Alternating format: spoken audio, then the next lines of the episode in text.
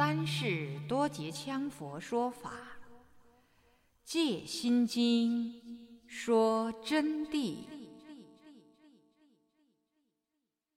各位听友您好，感谢您收听今天的《戒心经》说真谛中文版。今天我们将从第三百六十八页第二段开始恭诵：无六根之理。即所见诸物，亦不随之分别。好了，讲清楚了，就今天告诉你们，为什么没有六根？意思就是说，所见到的一切物件，意识不随着去分别，就无六根。是这个无六根，不是说你们身上长的眼睛等都没有了。虽然有眼根等，但无时相随分别。则无执，无助则慧眼之观，不执着，不执着五根相对的有为幻化之相，眼耳鼻舌身，没有意识去分别它，它自然就无法对色声香味触，不对色声香味触，就变成性的本体，因此就叫慧眼之观。这个时候。就会产生慧眼的作用，产生了慧眼作用，就进入无相之境了。六根亦复如是，故无色声香味触法。因此，色声香味触法就没有了。虽然对境，但是没有分别，它就没有。其他耳鼻舌身亦复如是，都是这个道理。听到这儿。我相信同学们就会明白很多道理。为啥没有？没有就在这里，这就是地，是无为性的，无眼界乃至无意识界。下边接着讲，无眼界乃至无意识界，是指六识皆空，是指我们的六识皆空，而得到空六凡法界。无眼界。即是无眼识界限，就没有眼识的这么一个界限。无界限则无有缚，没有界限自然就没有束缚，因为不执着了，它就没有束缚了。无缚顿超十八界，就可以一下超越十八界。十八界者，内六根，外六尘，十随中起，故名十八界。就是说。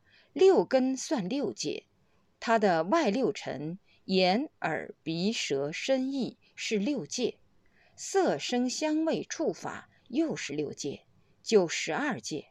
那么六根在对尘的时候，要随时起眼识、耳识、鼻识。就刚才说的，为什么眼、耳、鼻、舌都要加一个识字呢？因为无识，他们就无分别。刚才已经讲清楚了，眼睛对色尘的时候，必须要有意识随根起用，所以他们火着就是三六，六根六尘，再加上这个六十，火着就是十八界，十八界就是这样来的啊，十八界降名为。眼界、耳界、鼻界、舌界、身界、意界、色界、声界、香界、味界、触界、法界、眼识界、耳识界、鼻识界、舌识界、身识界、意识界。意随根分别，就是意识随着根分别，因此叫做十八界。前面已将六根六尘讲明，现在讲六十界。再给大家讲六十界，你说我们的佛法多么的微妙，全是人生宇宙与万物的科学啊，分得好细。这个啊，要正敬正德，你们好好的去抓住，归根结底的一天，你们会详彻其中妙理。今天给你们讲啊，你们能听到这个佛法，我非常高兴，因为这个佛法。在讲解以后啊，我相信大家会得很多受用，因为已经说得非常清楚了。现在我们来讲六十界限。六十属精神世界方面，就属思想精神方面的了。它所产生的精神活动是从根与尘合合原生而来的。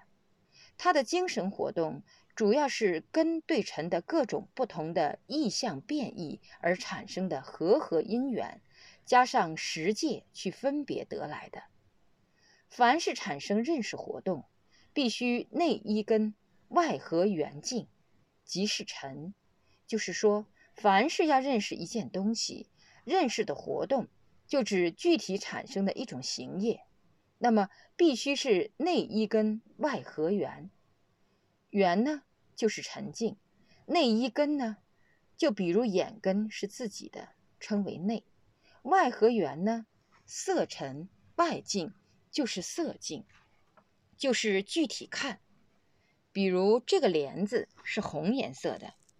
我们内依我们的眼睛看到它的外合尘呢，这个布就叫尘，这个帘子就叫尘。那么时随中起呢，意识就分别出它是红颜色的，它是挂帘挡窗户的，就这样得来的。单方面一根或一尘是不会产生认识之因的，单方面一个产生不了认识因子。单根不能生用，单尘不能生用，因为单尘摆在那儿，你看都没有看到它生什么用。单根，你的眼根也没有去盯到某种东西，它生什么用？因为没有沉静去分别，就不能生用。如眼见之物，即是眼根对的色尘，色尘呢又叫做镜，耳际则生眼识。在这个时候，自然就要产生眼识，随意到马上眼识就产生，所以称为耳际则生眼识。就是说，顷刻之间，眼识就助眼根起用，识就是意识的分别，故名眼识界，因此它叫眼识界。眼识界就这样得名的，其他五根亦复如是。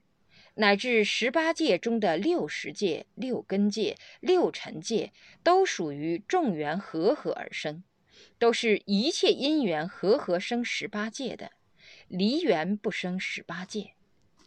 什么叫离缘？什么叫有缘？这里又要解释两句了。刚才我说，我们去看它的时候，这就是一个缘起汇合，这就是一个因与缘的关系。由于有这个因地的帘子在这儿挂起，那么我们去看它，就是一个根与尘的缘相碰。离开这个缘，他们两个之间就根本谈不上什么异世界去分别。正因为有这个缘起，举眼一看，缘碰合了，就认识了，就开始分别了。因此，一切都是属于众缘和合才产生的。没有缘就不能产生。前面已经讲明，凡属因缘生法，皆非实相。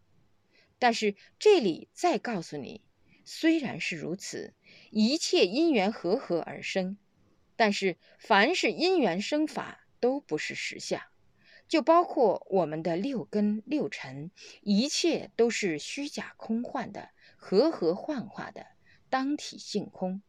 因此，当体都是本性之自然之空，所以菩萨说无眼界乃至无意识界。因此，菩萨就告诉我们是无眼界乃至无意识界，乃至没有意识界的。所讲十八界中前五十乃不单行义，若独立分别，如果把它独立分别的话，而无分别。因无独立的行能，则无分别的功用。所以，我们讲明了这个十八界里面啊，前五十就是眼、耳、鼻、舌、身，它们单独是不起作用的。如果说把它们独立分别开来的话，就不会产生任何分别。眼、耳、鼻、舌、身这么五十都不会产生分别，因无独立行能的。它们独立产生不了功能作用，没有独立的利用镜像，不可能独立具成。主要原因是没有功能作用，故前五识不落名言，不起分别。所以呢，眼、耳、鼻、舌、身都不能落入名言，就是说，不能注入具体事业、造因种、种业的种子，立不了名言言权之趣。一切行迹之事都无从起，不起分别，它不可能产生分别的。为第六识，只有进入第六识，意识独具了别沉静，分别善恶、色相、安明、计数、憎爱，因此第六识成为轮回之母。那么前五根不起作用，第六识就是意识，就是凡夫分别心识，是独具了别沉静，分别善恶。那么什么叫善？什么叫恶？好坏，总之一句，就是凡夫心相，要安个名，记个数，憎恨、爱等等吧，一切分别心，六十他就一个接一个，像连珠炮一样抓下去，最后就致使你堕入轮回。堕入轮回之母到底是什么？就是意识。所以，我们修行学佛法，要先从心识修起。为什么意识致使你们堕落？为什么你们要想出等等违背佛法的事情？都是由于意识所发起的。所以先得放下，先得注入无相之境，基本功就得如此。先得前念已去，后念未生；先得不思善，不思恶；先得万缘俱空。那么要万缘俱空，还得从行上修。业力才不重，不光是从行上修，还要修法。修法就很深沉了。我们这里有一位修行甚好的大德，在这儿坐着听法。他今天就向我请求，他说：“上师啊，我现在修法，我要修四个法。”我说：“要修五个法。”他说：“我第一。”要求金刚瑜伽圆满法，然后我要修大圆满。我说非常好。他说第二我要修长寿法，我要修破瓦法。我说非常好，因为他说的好，他是正知正见，他有了金刚瑜伽圆满法，他能圆满身相，能今生解脱。观音菩萨从来不舍尘劳之众生。何况那么大的法，达到魔都没有破坏的。那么第二，他修大圆满，可以奠定三身之种子，所以今生定能圆满去，智慧圆融，能得到法身，甚至于进入报身的境界。进入报身，自然进入化身境界。但是由于他年近九十的老人，他就必须要修长寿法。他不长寿，他的时间不够，他就怕一下时间到了怎么办？无常到了怎么办？所以就有专门的长寿法，就不只说空理，空过去，空过来，这就是我们佛法的奥妙了。那么只是长寿法，他还怕没有救生把握，还要深度于长江之中啊，还得跨一个最保险的救生圈。他说：“万一我这个渡船打翻了，救生圈把我扶起，载到彼岸，因此就要修破瓦法。”好了，好像听起来都完整了，但要知道，我们学佛法的人啊，累生累劫，由于业力之重，由于历世因缘等等所别，仅仅是这点法还不够的，必须要修护法，这是不可忽视的。没有护法，就没有人给你保驾，没有人随时维护你，法上不保你，什么都不保你。那么就要具体修一个护法，修护法就有具体的护法方法，事业护法和智慧护法，也就是护法圣和护法圣神。刚才说到这位老人的修持啊，他本身已经是很有成就。但他又这样修，所以令我十分的敬佩于他。护法要分这么几种，事业护法是属于护法圣神，带着烦恼习气的，或者是往昔，或者是今生未了生死，但是他们愿意帮助我们修行的行者。当你的德行修得高，他们可以来帮助你。有两种方法，一种是自然归坛而收服，一种是招请入坛而安慰。就专门招请他们，就要有修护法的方法，把他们请来，然后帮助你的事业。但是他们是以释迦世尊的教义而行持呵，他们要讲究圣意菩提心、大诚心，要看你是不是为众生的。他们帮了你以后，就要看你真正的是不是为众生做事。假使你不是为众生做事，他们就不愿意帮助你们。同时，他们看到你的时候修行修得不好，他们就要离开你。但是，他们既然是事业护法，属于未了生死之鬼神类，私心杂念也是有的，烦恼习气是未断的。他们本来就贪着你的功劳而来保护你的。所以，有人惹到他这个主子的时候，有时候他们要愤怒，要处理的，这就是事业护法的缺点。但智慧护法就不是了，智慧护法是属于大乘菩萨境界，他们只管护持你走入正道。至于枝枝节节的无名烦恼所伤之事、因果所显之业，一般他不管。比如说。护法里头有很多种，最大的护法是毒发母和热呼拉，这是密宗护法之王。那么我们的护法还有最了不起的护法，三界纵横的慧寂金刚，虽然是金刚，也可做护法修。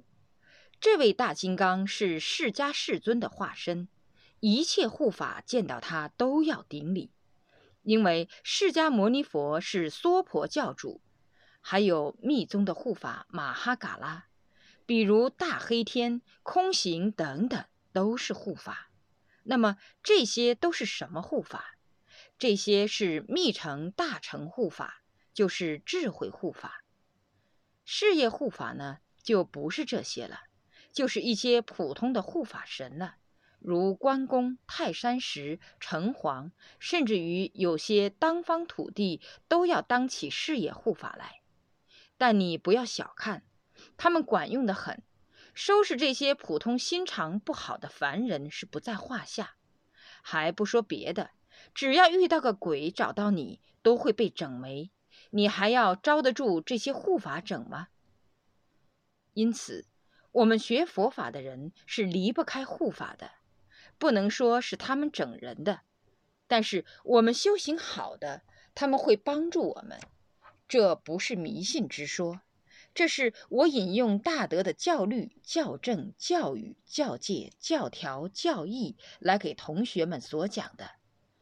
我们学佛法，除了修正行以外，还要修护法，同时要修上供、修下施。这里呢，又给同学们打断。参与到另外一个位子上了啊！现在法传本题继续讲，这个意识啊，能使你成就，能使你堕落，一切皆是意识关系。将意识止住，所有一切就止住。终时自无所立。如果说是内根，就是内身根、外沉静都空下来了以后啊。那么中间意识也就不起作用了。这里就告诉我们，一个是意识止住，能将外境空寂；那么反转过来，这里讲的是能将根尘空寂，自然意识不起作用。如一幅画，我举的例子是以纸和颜色通过笔的功用组成的。色在上纸的时候。笔随中间就开始启用，色落纸时，笔也随之而现。颜色落在纸上的时候，笔就随之展现出来它的形体、现象、动作、速度。如纸色皆空无，就是已经没有了。自然空的时候，纸跟色都没有了，笔自无功用，那么笔就没有用处了，就不能画出东西来了。在哪里画呢？所以就不能生用。六十之理亦复如是。六十之理呢，同样就是这个道理。能于此空，能于这个地方空寂下来，则自离六凡界限、三善道、三恶道。能在这个境界当中空寂，就不能堕入轮回了，就超脱了轮回，就离去了六凡界限。这里指的六凡界限，即是下三恶道、地狱、恶鬼、畜生；人道呢，是属于上三善道的。人道、天人和阿修罗是上三善道。但是不管他什么道，都是众生。我们的目的是要空六凡法界。前面所讲的五蕴十八界属六凡法界。就属六凡法界管制，六道众生不离其中，一切有情于中所附。就是说，所有的六道众生，不管地狱、恶鬼、畜生、人道、天人、阿修罗等等，把它说穿了，都是在这个当中所困缚起来，轮回当中复困起来，二重生死永无了期。永远住在这个生与死、死与生转换不停，永远没有了期，因此就称为轮回。今一一无知，今天我们把它全部一一都没有了，照空了，以般若智照正实相之空，则不受生死之缚，就不受生死的束缚了。不受生死的束缚，哪里还有轮回呢？就超脱轮回境界，就进入法性真如、真空妙用的境界，永远不生不死的境界。这就叫做解脱成就的境界，佛土的世界。无无明，亦无无明尽；乃至无老死，亦无老死尽。那么这几句。现在就给大家讲解。今天呢，采取的方法还是尽量的依文入讲，因为依文入讲才能节约时间。有很多同学已经正式提出来，要尽量的节约时间，否则啊，今后磁带太长了，大家就很不容易听完。尤其是牵涉到国外来的同学，世界各地的。所以我非常接受这些同学的建议。这个无名啊，就是过去式的无始烦恼之障。无始就是说永恒无际、若干年以前的烦恼造成的障碍，遮蔽你的智慧光明，以及遮蔽你的世间聪慧，乃至于造成一种迷惑心、昏迷执着无知。使你处于昏迷执着之中，昏迷执着就无知真谛；严重者呢，就处事皆物都会没有正知正见，无所明了真理，诸理颠倒不明。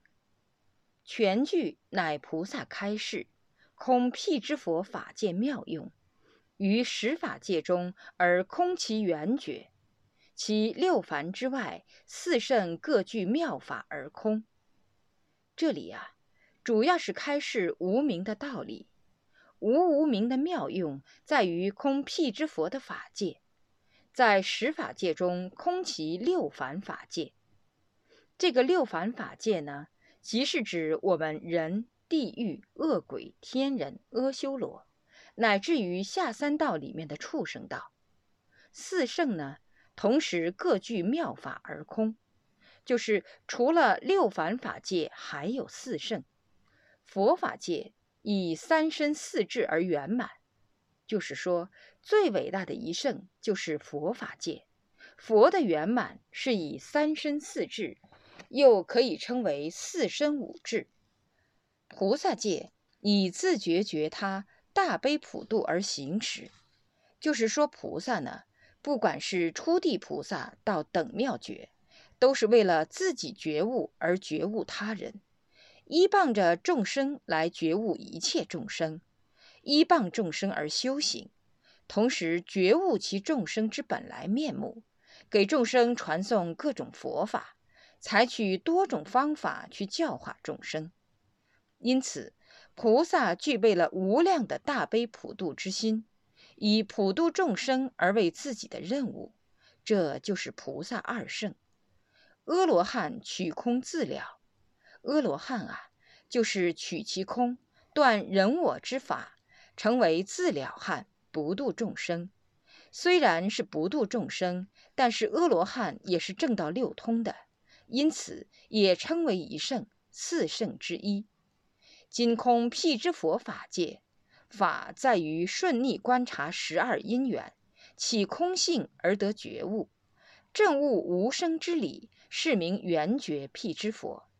那么今天所讲到的空辟支佛法界，主要采取的方法，就是依次而顺观十二因缘的原生之道理，和逆观十二因缘的流转门之道理。起空性而得觉悟，由于经过十二因缘的道理一观察，自然从科学逻辑方面一推，就能产生真空之地，即产生法身的真谛，自然使你得到觉悟，证悟到无生的道理。无生就是无死，进而实证离体，也就是了生脱死的意思。那么，正到这个十二因缘顺观和逆观而得到的境界，就是圆觉。圆觉境界就称为辟支佛。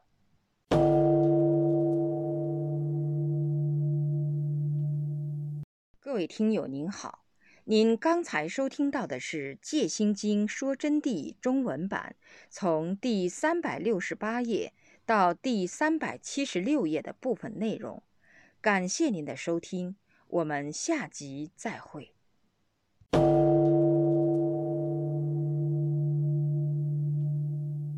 若要恭请《戒心经说真谛》经书，请电话联系零二二二八六九五九八零二二二八六。